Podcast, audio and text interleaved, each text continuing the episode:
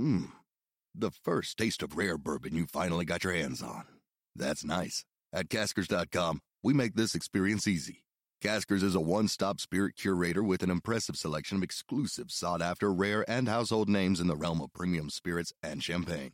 Discover the top flavors of the year now by going to caskers.com and using code WELCOME10 for $10 off your first purchase. Get $10 off your first purchase with code WELCOME10 at caskers.com.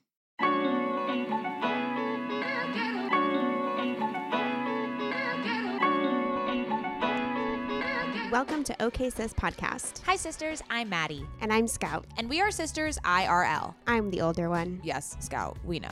Here at OK Sis, we believe women are multifaceted. Which is why you can expect sisterly banter on a wide range of topics such as pop culture, our entrepreneurial journeys, and mental health routines. We promise it'll be informative. And silly. as long as you don't get too loud, Mads. Welcome to the sisterhood.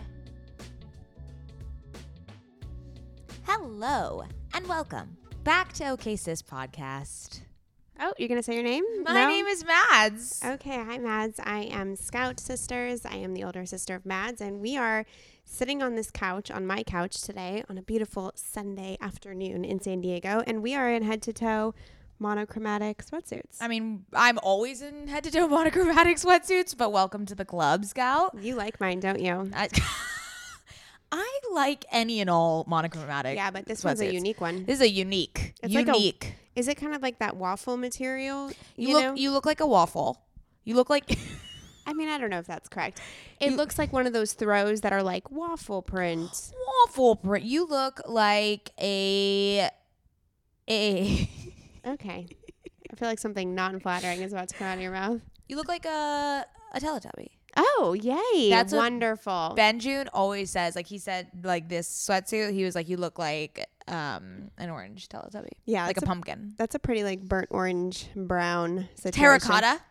Terracotta. Okay. Terracotta, I would that's, say. That's the way to make a sweatsuit elevated by giving it Calling it terracotta. giving them giving sweatsuits adjectives descriptive adjectives such as terracotta or waffle like throw material There it is. You know? Now it's elevated. Now it's chic. Now we're here. yeah it's not teletubby land it's terracotta land It's terracotta. All right. Shall we get into current fixations because we have such a informative and philosophical discussion to get into. i'm really excited about this discussion i feel like it'll be tantalizing Oh, dare I say, scintillating? oh oh Remember we used to do word of the day? We only did word of the week because the you week. have this incessant need for others to Think like think I think that you're articulate and have a high vocabulary, which I completely understand after listening to Pod Save America and listening to Jia Tolentino, Tolentino talk. It is Yeah, Jia Tolentino. Jia Tolentino speak. Her vocabulary and the way she articulates. She's a walking thesaurus. I It, it, it's astonishing. And it's, it's astonishing. And the, the best part of that about, and we're gonna get into that, Ed referenced that episode, but the best part is that Jon Favreau and Jia Tolentino, highly educated, prolific writers, thinkers, Jon Favreau uh, doesn't observers. doesn't hold a candle next to Okay. Jia Tolentino when she talks. Oh, that was not what I was gonna say. But Oh. um, what I was gonna say was in the beginning they both talk about how they both have just had kids, have Mm-hmm. babies. So they're talking about how they can't think straight, how they're just they're not gonna be able to form sentences or form thoughts correctly, and then they go into this like whole like insane debate where they just sound like professors. Yeah, and when when Jia speaks, it is like if that's your mom brain, I don't know what the fuck my mom brain No, is I going to be. Okay, this podcast is going to plummet when you're pregnant and Oy trying to speak on this podcast. Oy. Um, but when Jia speaks, it's so articulate, but it's not forced. You don't think Oh, that she's putting on a show. You you're just astonished that that is literally her her baseline. It's it is her baseline. It's lyrics. It's That- prose. It's prose.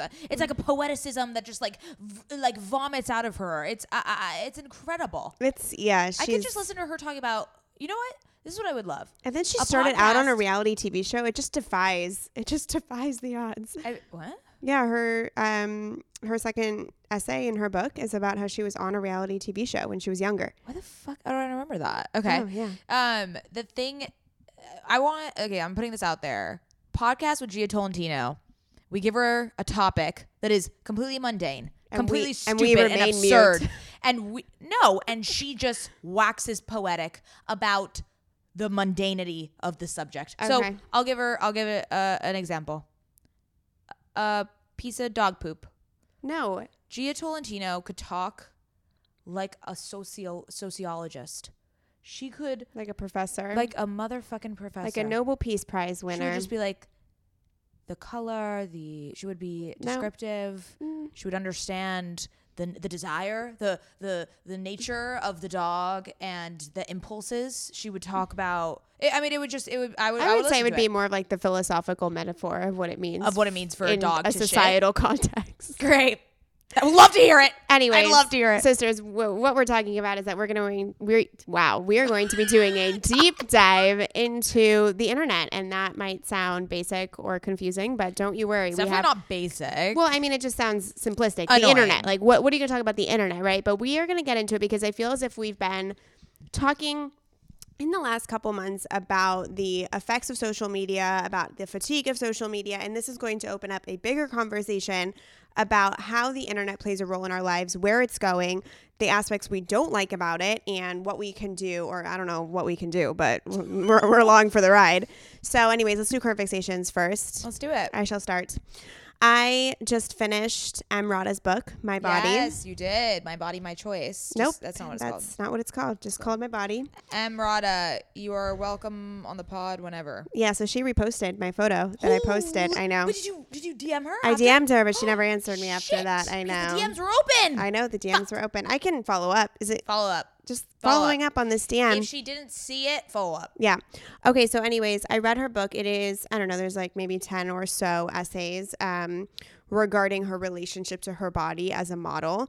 It is a very, very introspective, vulnerable account of her relationship to how she.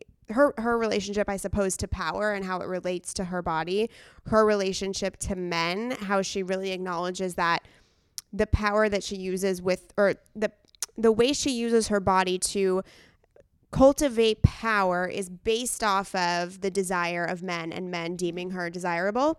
So it really, really goes into a little bit of the behind the scenes feelings that she has about her career.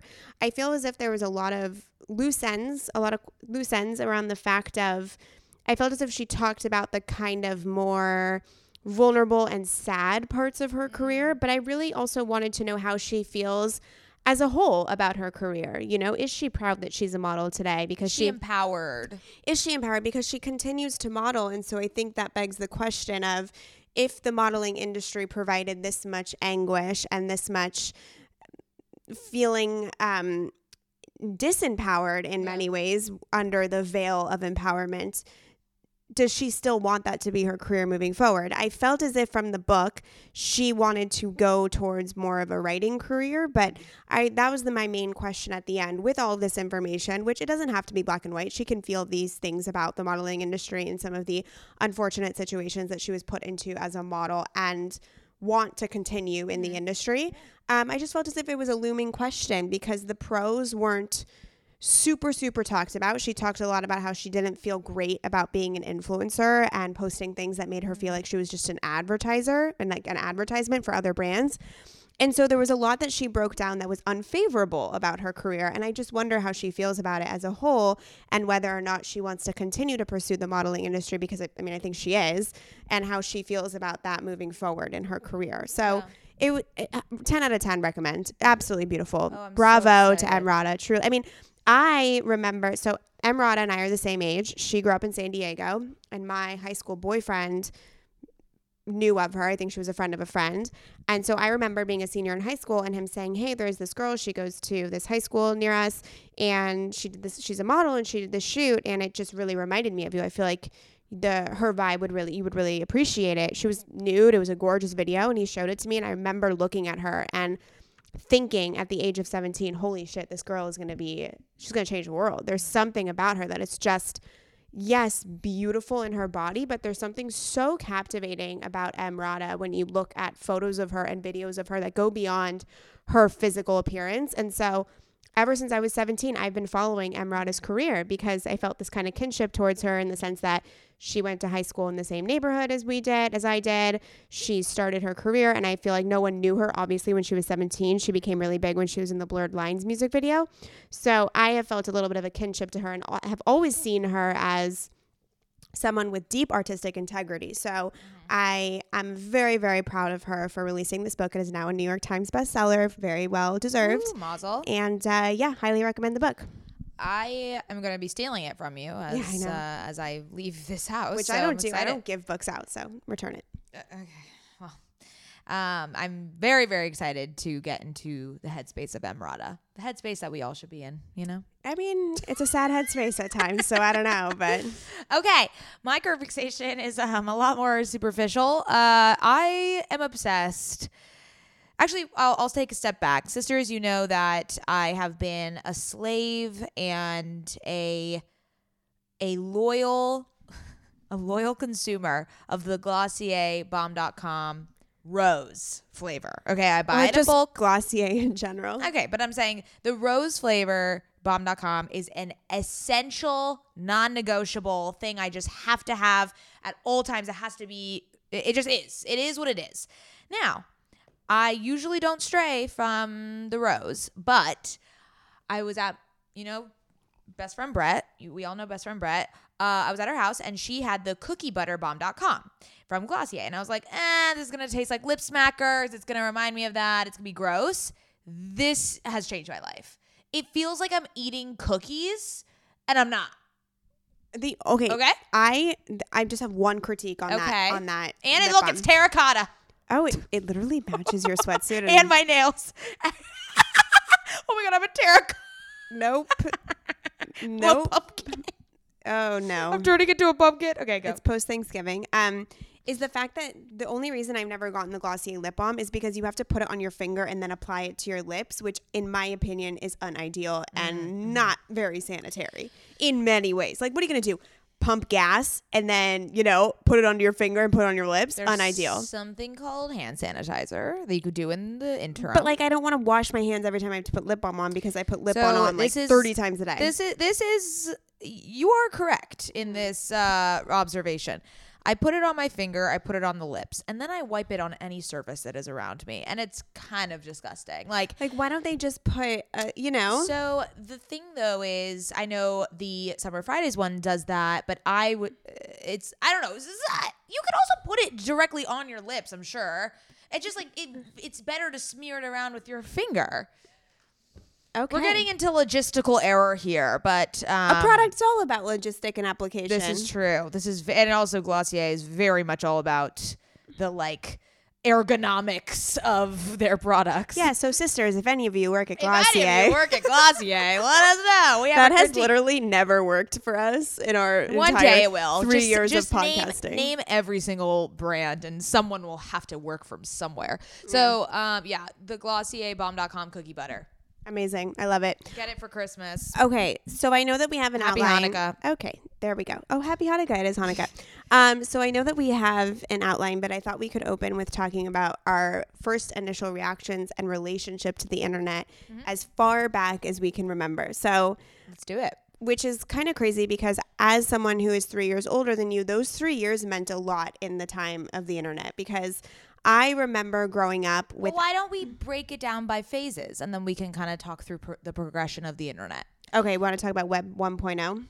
We're going to talk about Web oh, 1.0, 2.0, 3.0. Sisters, if you have a pulse, if you are alive on the internet today, you've probably heard every fucking person talk about Web 3. Except me, I didn't hear that. Yeah, I know, because you're not really, you don't really have a pulse, you know? Oh my god, your literal toenails are terracotta. I this is too much.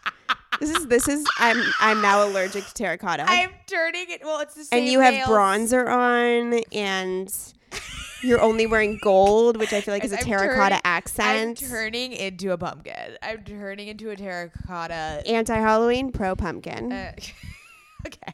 All right. Anyways, so yes, you don't have a pulse on the things, so Mm-hmm. that's why you didn't know about Web three. Now we're gonna talk uh, about our relationship to the internet as it evolved throughout these stages. So, for those of you sisters that don't know, Web 1 was basically when the internet started, okay? There was like static web pages. There wasn't really any interactivity yet. Um, and that was maybe pre even AIM days. Like this was early yeah. early. So in elementary school, this was kind of the Web 0.0 situation for me. I Web rem- Web 1.0, Web 1. Web 0.0. Okay, so anyways, I remember in elementary school having typing classes because Yes. because the internet was so new. okay. Oh my god, did you retain like a fucking cackle. Did you retain any of the way you should actually Do you actually type the way you should Okay, type? can you give me the fucking floor for Sorry, two sorry, seconds? sorry. Because that class was the highlight of my fucking elementary school. I was Okay. not athletic. I was not that great in school, to be honest. I thought I was, Speed but I wasn't. You were a speed but typer? let me tell you about my typing abilities. I took that class so goddamn seriously. I was the fastest typer in the class, which I also want to point out that when I was 22, I applied for the secretary job, and I they put me through a typing thing, and I oh I can type over 120 words a minute. I am. I, I am a typing supreme master. So I'm a terrible typist. so no- typist. when you say when you ask like jokingly you're like oh do you remember no i type by the fucking book No. yes With the every Yes. I only use my pointer fingers. okay well who can type over 120 words a minute in this room me Okay. so anyways um yeah we would have typing classes and they would teach us the exact correct way to type which who who invented that and how quickly did they invent that so i think that was my first um what's the word she's luna's licking my phone That's my phone. oh Wait, she's gonna post a TikTok. she's gonna post a tiktok She's opening TikTok. She's opening TikTok. So that was my first, you know, recollection or memory of the internet was typing class and then mm-hmm. going to uh, whitehouse.gov or something, which was a por- or whitehouse.com, which was a porn site. Wait, so White? Oh wait, I thought you about the White House. yeah, no, if you put in a different ending, it was a porn site. Oh, dear And it was a whole thing when we were in fifth grade. But anyways, in this stage, we didn't have cell phones. I remember going with my mom to get a beeper, and it's pretty crazy Oh to think about the fact that cell phones. By the time I got them, we were I was like the first age group Sure. that got cell phones. Sisters, my goal these days is to always look put together when I leave the house. Nothing over the top or super dressed up or anything like that. I just want to look put together and feel good about what I'm wearing in an effortless yet refined way. When I look at my closet every single morning and think about what I can wear that is chic and intentional, I usually end up grabbing one of my Jenni Kayne sweaters and I always end up loving the way I look and the way I feel in them. You all know, sisters, that when I envision my highest self, I am wearing Jenni Kayne. Their sweaters are the quintessential must have item. I cannot stop wearing my Marina set. I throw it on and immediately feel like I'm in a Nancy Meyers movie, like I could just walk on the beach in Santa Barbara. It is the coastal grandma aesthetic. My favorite Jenni Kayne sweater right now is their everyday sweater in taupe. This is the definition of a staple that every woman must have in their wardrobe. Sisters, trust me on this one. I wear it with leggings, oversized jeans, and a little kitten heel or a silk maxi skirt. Legit, Mads and I are so obsessed with wearing our Jenni Kayne sweaters that we've literally shown up both wearing the same sweater once. The white alpaca cocoon crew neck, which is this deliciously oversized sweater. Yeah, that moment takes the cake. Both of us walking in with our matching Jenni Kayne sweaters. We're obsessed, can't take them off, wearing them every day. The type of staples that save your outfit. That is what I love about their entire collection. It is truly the art of simplicity. They focus on comfort, quality, and timeless design, so you can curate a wardrobe that never goes out of style. Find your new uniform at jennikayne.com. Our listeners get 15% off your first order when you use code OKSIS at checkout. That's 15% off your first order, J E N N I K A Y N E dot com, promo code OKSIS. O K A Y S I S. Let getting dressed be one less thing to worry about. You sisters know that my skin has been glowing lately, and I'm here to tell you my secret. Oak Essentials. You've heard us talk about their line of luxurious products before, and we're so excited to have them as a sponsor of OK Sister podcast because now you can join in on the glowy goodness. You know Oak Essentials is legit because it was created by none other than our favorite brand ever, Jenni Kayne. Oak Essentials is known for its simple approach to self care with a lineup of foundational skincare staples made with high quality ingredients that drive results. It aims to unlock healthy, glowing skin with decadent and hydrating ingredients that give you a luxe, dewy glow. I won't shut up about the Moisture Rich Balm. It's a nutrient rich balm that supports collagen production and delivers serious hydration for a luminous glow. An a luminous glow indeed. The way my skin feels like butter after applying this balm. This balm will make you never want to wear makeup again. And you can apply generously during your night routine to lock in moisture as you dream. It's the definition of beauty sleep. Treat yourself or someone else this season. You sisters will get 15% off and a free organic honey based restorative mask with their first order. Oh my God, what a deal!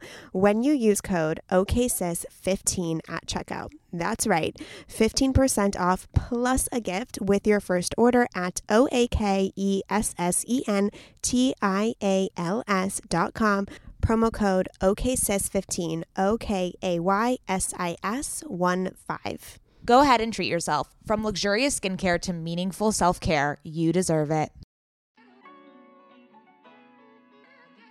And the and we had only flip phones. They weren't smartphones. No, they It weren't even wasn't- flip at that time. They were like a block like this, and every single key had A, B, C. Yeah. And then the Oh my. God. You children, Gen Zers, who probably aren't even listening to this, but they will never know the struggle. Yeah, Of but having to anyways. text with those three fucking letters. Yes, Web 1.0 was not necessarily an interactive experience. It was going to like No. a storefront and seeing information. Sure, exactly. So that was pretty early on in our lives. I think obviously the biggest impact and th- what what we are living through right now is Web point two. Sorry, Web.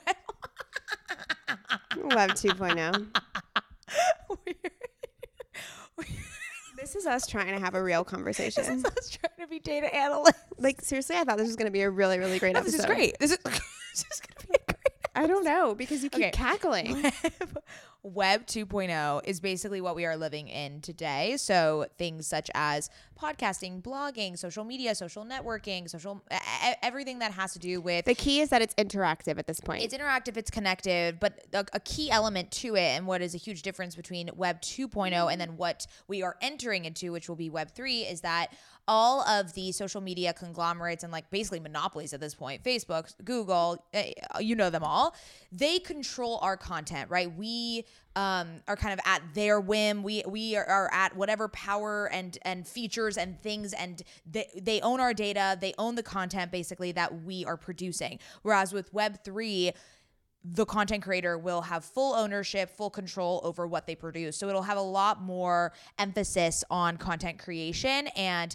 that is because of of uh, you know conduits like blockchain. You can you know control the internet with NFTs and actually have like digital real estate and have a portion and own a portion of the internet, which is fascinating.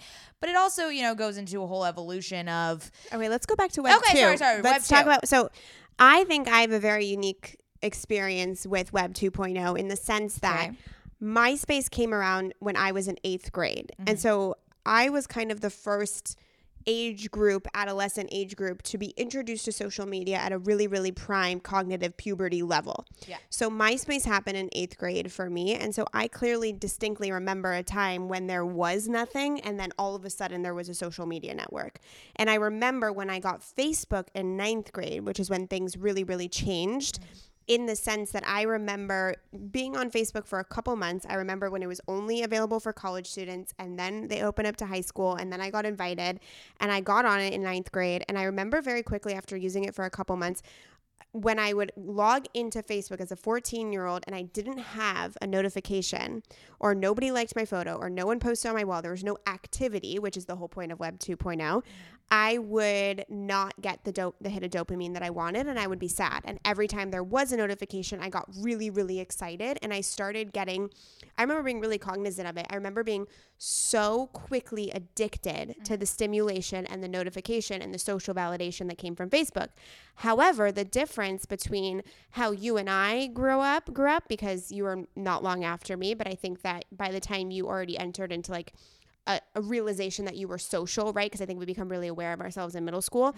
It- this type of social media was already starting. So you kind of entered into that area of puberty with social media already kind of established. But what's interesting is that during that time frame, social media was not was not a social network where you knew strangers. There weren't strangers in your home feed.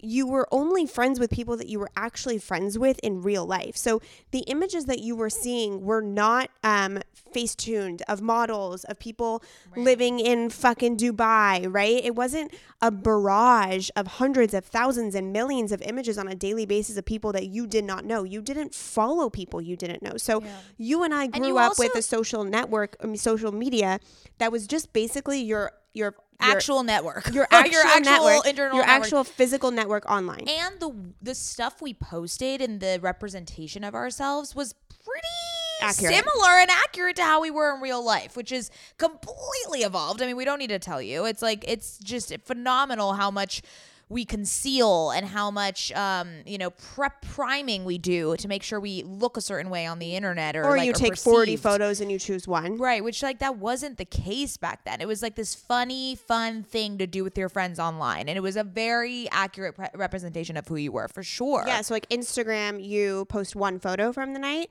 Facebook, you would have a whole album. whole And so you Oh would my just God, I would do snap, done, so- snap, done, snap, done. And it wasn't this intense scrutiny of what you looked like in every photo. Like Yeah. you and I talk a lot about how high schoolers today look so beautiful and put together. It's because they are getting information on how to look like that from so many which ways. Mm-hmm. And they're, be- they're, being given the opportunity to scrutinize themselves so significantly because the rest of the world is scrutinizing themselves on the internet that they can then beautify themselves so much more than we ever had access to stuff like that. it was funny. Even the other day, my dad's my our dad's girlfriend was like, "Yeah, your dad always sends me these random things," and then I I say like, "Oh, who who's." Who is that or whose photo is that? And he says, I don't know. It's a random person on the internet. And she's like, Why are you looking at random people? And I'm like, Deborah, that is the whole internet. like whole internet. we all we literally all we are doing. And then I mean, I don't really even want to lump Facebook and like what has come, what has evolved from like TikTok. I mean, even just that whole progression has been huge because now TikTok has introduced us to this element of you don't need to know anyone. it doesn't, it actually doesn't matter that anyone on this social media platform is your friend or you know them. But you have to take it a, ba- a step back further, okay? So you got to go, you got to talk about Snapchat and stories first. So we went Sure. from Facebook to having a social network that represented our physical network. Right. Then we went from Instagram, which that opened up the door to understanding and knowing strangers and like the influencer world started. Mm-hmm. And then Snapchat came out. So Instagram almost dialed back the content we posted on the internet because we weren't posting 30 photos from our Facebook album the night before. All of a sudden, we were posting the best one, Right. which created the highlight reel. And that was fine, right? You would post three photos, four photos a week, and that's really all people knew about you. Yeah. But then when Snapchat came out, it gave everybody the ability to clench that need because reality TV started coming, becoming really rise. And all of a sudden, people were being followed by cameras and having their whole lives on television. Snapchat came out and gave us that same ability, but in the power of our own phone. So, Snapchat, and then once Instagram took that technology and created stories, Are you talking about stories or Yes. similar to reality now TV? all yes now uh, now all of a sudden our social media profiles went from us posting the four best photos of the week to us filming our entire lives Every and feeling thing. as if we have that fame hit that reality television stars have. 100%. And then TikTok. Now talk about TikTok because that was the video component. That started the video component. But even even so, regardless of a video component, to me the most fascinating part is that we're looking at strangers. Yeah. Instagram the whole time was like obviously we you fo- but it's like who you follow it's who you curate and that's what instagram thought people wanted they thought oh you know you only want to see people that you give permission to get to mm-hmm. consume right whereas that was com- that was completely not the case and tiktok flipped that on its head and I don't know if it's for better or for worse. I, I can't really decide, but it is a completely different experience. I do not go onto TikTok to watch people that I follow. I go to discover new things, Yeah. completely new people. Like, yes, there are certain TikTok influencers I like to go back and, and watch all their stuff, but it is such a different dynamic than any other platform. And TikTok could have been like the same thing. You follow someone and it's just that type of content, but they made it so that it is. We are literally looking into strangers' lives more than we should ever need to. Like it. I mean, if you sit on TikTok for an hour, you can see probably over a hundred, way over a hundred, way 200 people's stories. Lives. Or like, you know, yeah. a little insight into just people from all over the world. Eh, Why would you ever need to know any? I mean, this? Instagram had that ability, but the there was no way to discover people that quickly and that short Right. of a time span. right?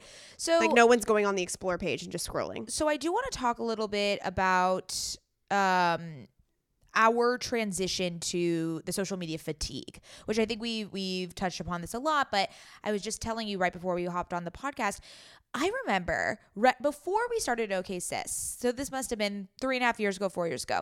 We were sitting at Sugarfish, LOL, and I Not LOL, great fucking restaurant. I I we looked at each other like someone we were with I don't know someone was talking about like oh my god social media is so bad like oh my god the like everyone is always talking and we looked at each other and we're like we have a very healthy relationship to social media. Like we we don't understand what people are talking about. We don't feel addicted to it. We feel like we're curating our feeds to be uplifting or it's it, maybe it was just so different back then and it wasn't as what it is but we didn't feel that sentiment that everyone kept saying like oh social media is bad. It's ruining our our children whatever.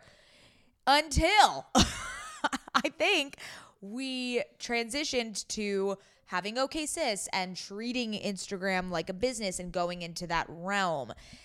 It has shifted everything for me. And I, I wish, you know, I still curate my feed the similar way. Maybe it's just the content, maybe it's myself, maybe it's the because I have to treat it like a business and because I have to constantly be churning out shit. Whereas before it was like something I did as a frivolous, fun thing, whereas now it's a consistent, regimented, uh, engineered for likes type of thing, which maybe that was the shift, but I also feel like people who aren't influencers or don't use Instagram as a business feel this way too. So what is it? So I think this is the conversation, that shift that you and I had. I think this is the next evolution that's carrying us into web 3 is mm-hmm. the sense that all of a sudden the social media network that went from networking with your physical community to being exposed to outside of your community strangers and observing their lives is now being turned on us that we are being asked and it is almost like this mm-hmm. prerequisite of society at this point to be economically successful to be successful in society is that not only are we now picking up on stimulation from everybody else, we're being forced to have a very, very specific identity on the internet. And so that's And an opinion and a perspective and a fucking everything. uh, uh, You need to have everything on there. Yeah. So that digital avatarness is unfortunately something that's stressing our system out because we've never had to exist in two places at once as human beings and now you and I talk about it all the time we really do have our in-person self and we have our online self mm-hmm. and you know you we we are constantly thinking like what do we show on the internet and what do we not and I think you and I have done a really good job at not having so Too much of a separation. too much of a separation But that also comes with consequences. It's- Yeah. it becomes very disorienting in your mind. You Yeah. don't know what's real, what's not. It is very strange. And so this is a good place to bring in um the episode we were referencing in the beginning. So Jon Favreau from Pod Save America started a new series uh, called Offline, and his first guest was Jia Tolentino. And we are millennials, so we stand Jia Tolentino. And if you've never read Trick Mirror, you're not a millennial. So this episode of Offline, she talks about this concept, and she also references it in her book in the essay called "What is it? The I in Internet." yeah the uh, eye and the internet Um, okay, so it's sociologist Erving Goffman presented the idea that a person is like an actor on a stage. So the concept is you play a lot of different roles in your life. You are you are a mother, you are a sister, you're a friend, you also are an employee, you are a manager, whatever, you're a writer. You have all of these different identities and roles that you play with on a daily basis. And, you know, in the morning you're with your you're with your partner you're a different person you drive to work you put on a role you you are an actor on a stage where the role of employee at an office and then you mm-hmm. go home and you're able to shed that mask that is just the way society and our world has always been there is an opportunity though at the end of the day to shed the mask social media basically basically says there is no shedding of the mask The curtain never closes. the curtain never closes. You are an actor. You are a perf- you are a performing 24/7. And that is not not only exhausting, it is not sustainable. It is a it is a full-fledged trip to burnout because you just cannot have a moment where you are either not thinking about what you're going to post posting or even just or consuming. There is a constant loop that just never ends is Yeah. basically what this theory is and Ah, there's so many things that come Yeah. to mind. Like, for example, uh, just real quick, this is kind of a side note. You know, when I think about my team at Scouts Agency, I don't want people to come to work and be a completely different person than they are. I don't think being someone completely different from your nine to five is healthy. And yet, maybe there is some, you know, pros to there's always going to be you're always going to be a little bit of a different person but i want to diminish that performance as much as i mm-hmm. can even though you can't do it all the way but as much as you can so that you feel at least a little bit like you're not performing there's just different sides of you per se. But this really you know a couple images come to mind right? How many times have you and i sat together and when me and Mads are together like yeah, there are some funny moments where we're crazy and hilarious, but there's also some moments where we're just sitting there and being very dull. But we've sat here and been very dull and monotone and low energy and bored and just existing. And then you whip out the phone, and all of a sudden we sit up, we perk up, Right. we do our animation, and then all of a sudden, the minute it's done recording, we slump, Slump back down, down, yeah. Mm-hmm. and sit. And it's this crazy thing to think about. But I also think that with not having, we're going through that growing pain moment, which is unfortunate in my opinion, that not ever having the curtain close is leading to the part where our digital avatar is going to be as ingrained as our physical self.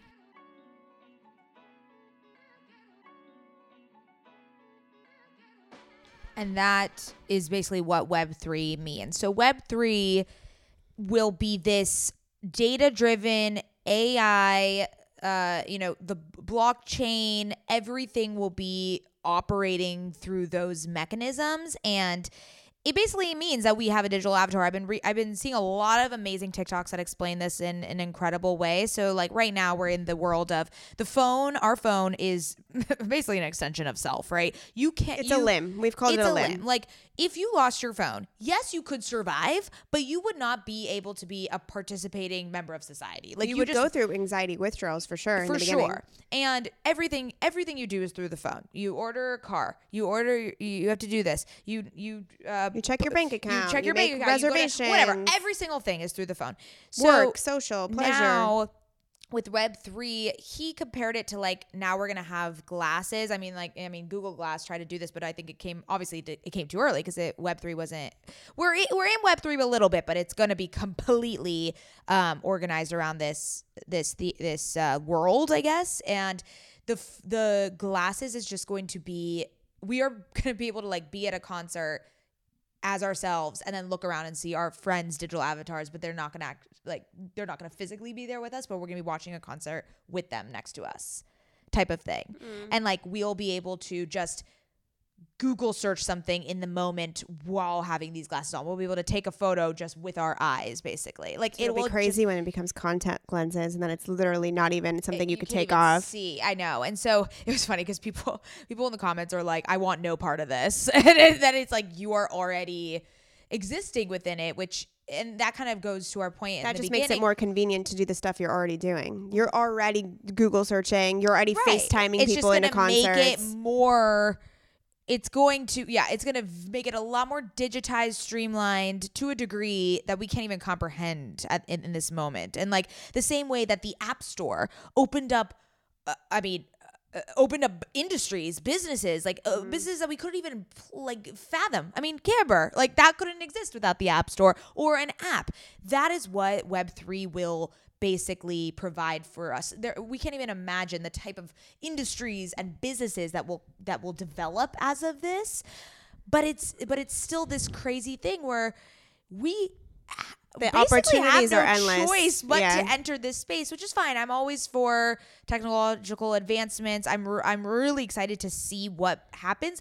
But what I hope, what I hope, what I hope is that while we are moving towards this, we learn from what happened from Web 2 What we learned that the the detriment to our psyche and the the and our mental health. Like I really hope we only go into this next phase with um an operation standpoint. Like this is great for our life efficiency and operations. Great. It's going to just it's going to streamline and help us. That was what web 2 was supposed to do. That was what, you know, any type of technological advancement is supposed to just like benefit us, but it has hurt us so much See, more. th- the problem is if the phone is already a limb, Web three will be our heart. Oh, We will- we- fuck. Web three will integrate the human experience that we cannot live without technology. We will be so fucking dependent on it in a way that is so beyond what it is today. Right now, this isn't attached to us. Our Yeah. phone is not attached to us. But pretty soon, Yeah. I mean, think about it. Think about your identity on the internet as this co host of this podcast. I mean, listen, as I'm saying all of this, me having a personal brand on the internet has opened up opportunities. And that's the whole point is that technically these things were built to open up opportunities. Right. And the success of my business, the fact, the way I make money, the way I find fulfillment, the way I find connection, the way I have a Everything. platform, everything is based Everything. off the internet. And I think that content creators and those with personal brands within the business space are the first people to put our head up above the ground and say, wait a minute, this div- this digital avatar that Web3 is forcing everybody to create, we are in the trenches of it already and we are seeing the ramifications and the consequences of it. So we are okay, the so- first prototype. Okay, okay. So Content creators, not we. Content but creators. I think what's going to be amazing is that there's going to be um, there's a lot more respect and uh, ownership that will be placed on content creators in Web three. They will have a lot more power and control, which is amazing because right now. It does feel like we are controlled by the forces that be at uh, Mark Zucky, and so Marky we Zucky. Marky Zucky. So it's just it's it, it that I'm excited for because I think it will place content creators and like community managers and these types of individuals and leaders on in the internet as um as more in control, which is which feels really good to me. So I, I posed this question: Do you think there is a world where we learn from the ramifications of Web 2 on our mental health and we move into Web 3 with a more purposeful intention of this is going to just help us live more efficiently, but our mental health will. no. Okay, you think our mental health No, will because, I mean, think di- about it. diminish as a result think or about decrease? it. If we take web t- web 2, right? And we think about all the consequences. Web 3's solution, add more tech, become more dependent. right, there's no Make it more seamless. That's actually not that is not the answer to our problems. right. So it's actually making us more dependent on technology and our digital persona and our digital online footprint. Yeah. So Web3, while it might have good intentions, it's actually just asking us to increase our dependency on the things that are making us totally fucking crazy. I have a question for you. Okay. Where does podcasting come into all of this? Because this is why I personally love the podcasting medium so much is because you and I this is the most real and in-person interaction that we can have that will eventually digitally represent us. Because right now you and I are sitting in a room. The only thing that is maybe not a uh, representation of real life is that there is a performative aspect because we know we're on a microphone, we know we're being filmed, and so that big brother aspect that they're always watching us and you always have to be on is super present in this room. Mm-hmm. And yet, you and I are sitting here and having a conversation that one, we would never have if we Mm-hmm. didn't concentrate this time and put it aside. And two, it is the most uncurated type of content on the internet. But when I think about podcasting, I'm like, it's not a social media app because there's no eh, there's no interactivity, which is the point of Web 2. So it's almost like a digital broadcast of a real Yeah. moment. So what I think is the content itself will not shift. We will always be this like the No, the but how do you think it's the distribution that's going to change? But how do you think about but how do you I'm I'm asking how do you think about podcasting as a content channel within the bigger scope of is it social media? Is it mm-hmm. what is it? Because it's not social media, It but it is content. Yeah, I mean, There's no always, interactivity We've always talked it. about this, and actually, I did just see this platform. Oh, I should have looked it up before this.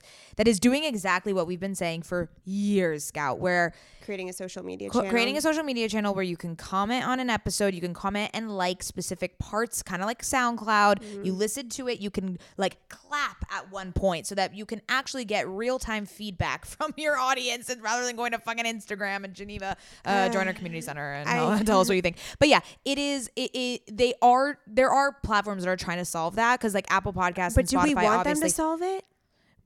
I personally would love if we could hear from our audience in real time on an episode and and mm. understand and be able to rather than going externally to a third party I mean, I don't know. I used to think that too, but I think the beauty of this platform is is that we don't get any we only get bad podcast reviews we don't get like bad reviews in the, we in the say moment that, but we've had like barely any bad podcast reviews.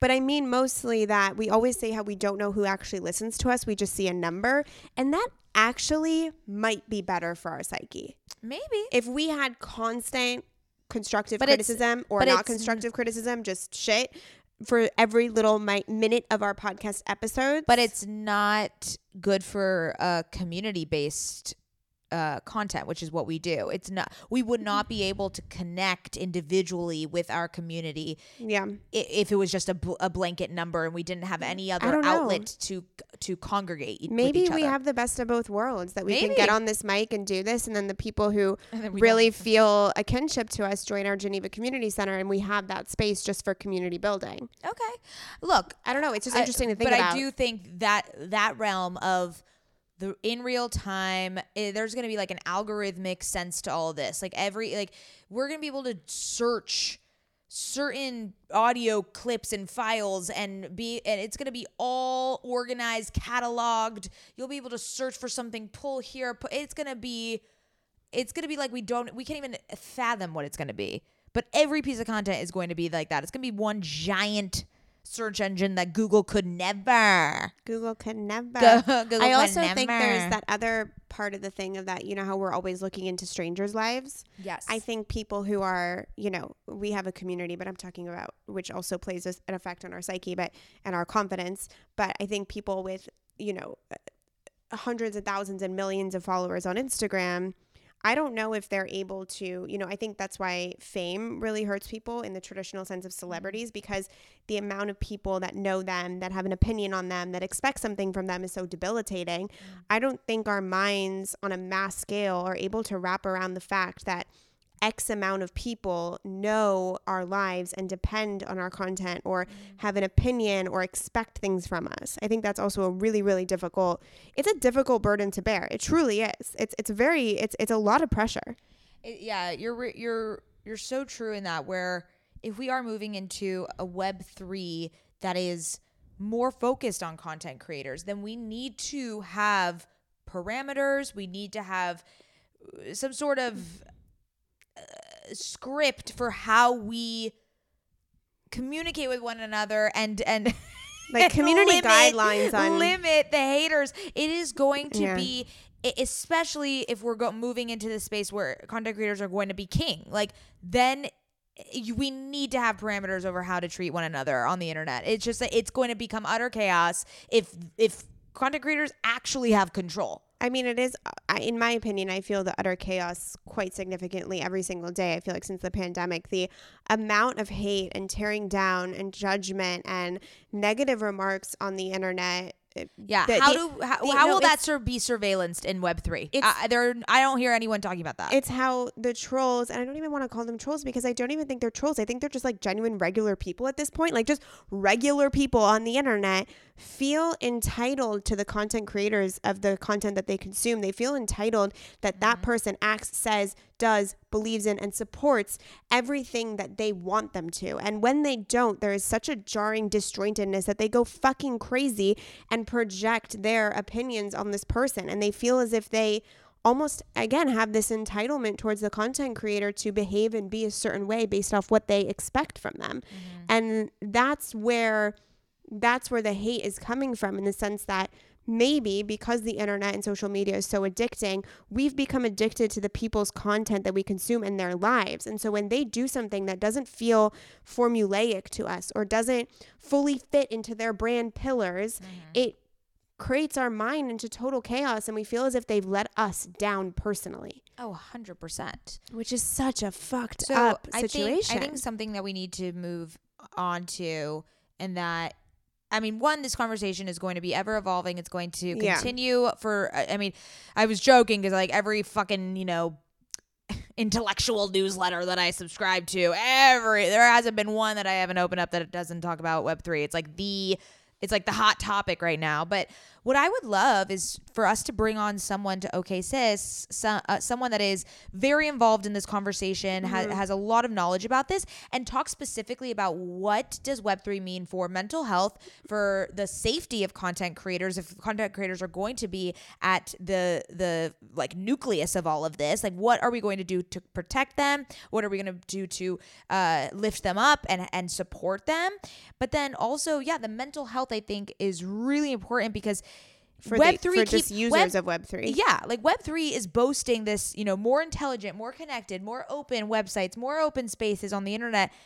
But where does the just like Parameters. where Boundaries. Did, did we learn? I want to know if we learned anything Well- from from Web two that we're moving. In. I haven't heard anything about like where are we dropping off the things? How are we going to just let go of things that didn't serve us in Web two? I don't know, You know where what? that com- conversation is. You make such such an excellent point, and I think it's because I mean, one, amazing, amazing insight into the, what the conversation needs to be. yeah. And I think that question should be posed a lot more.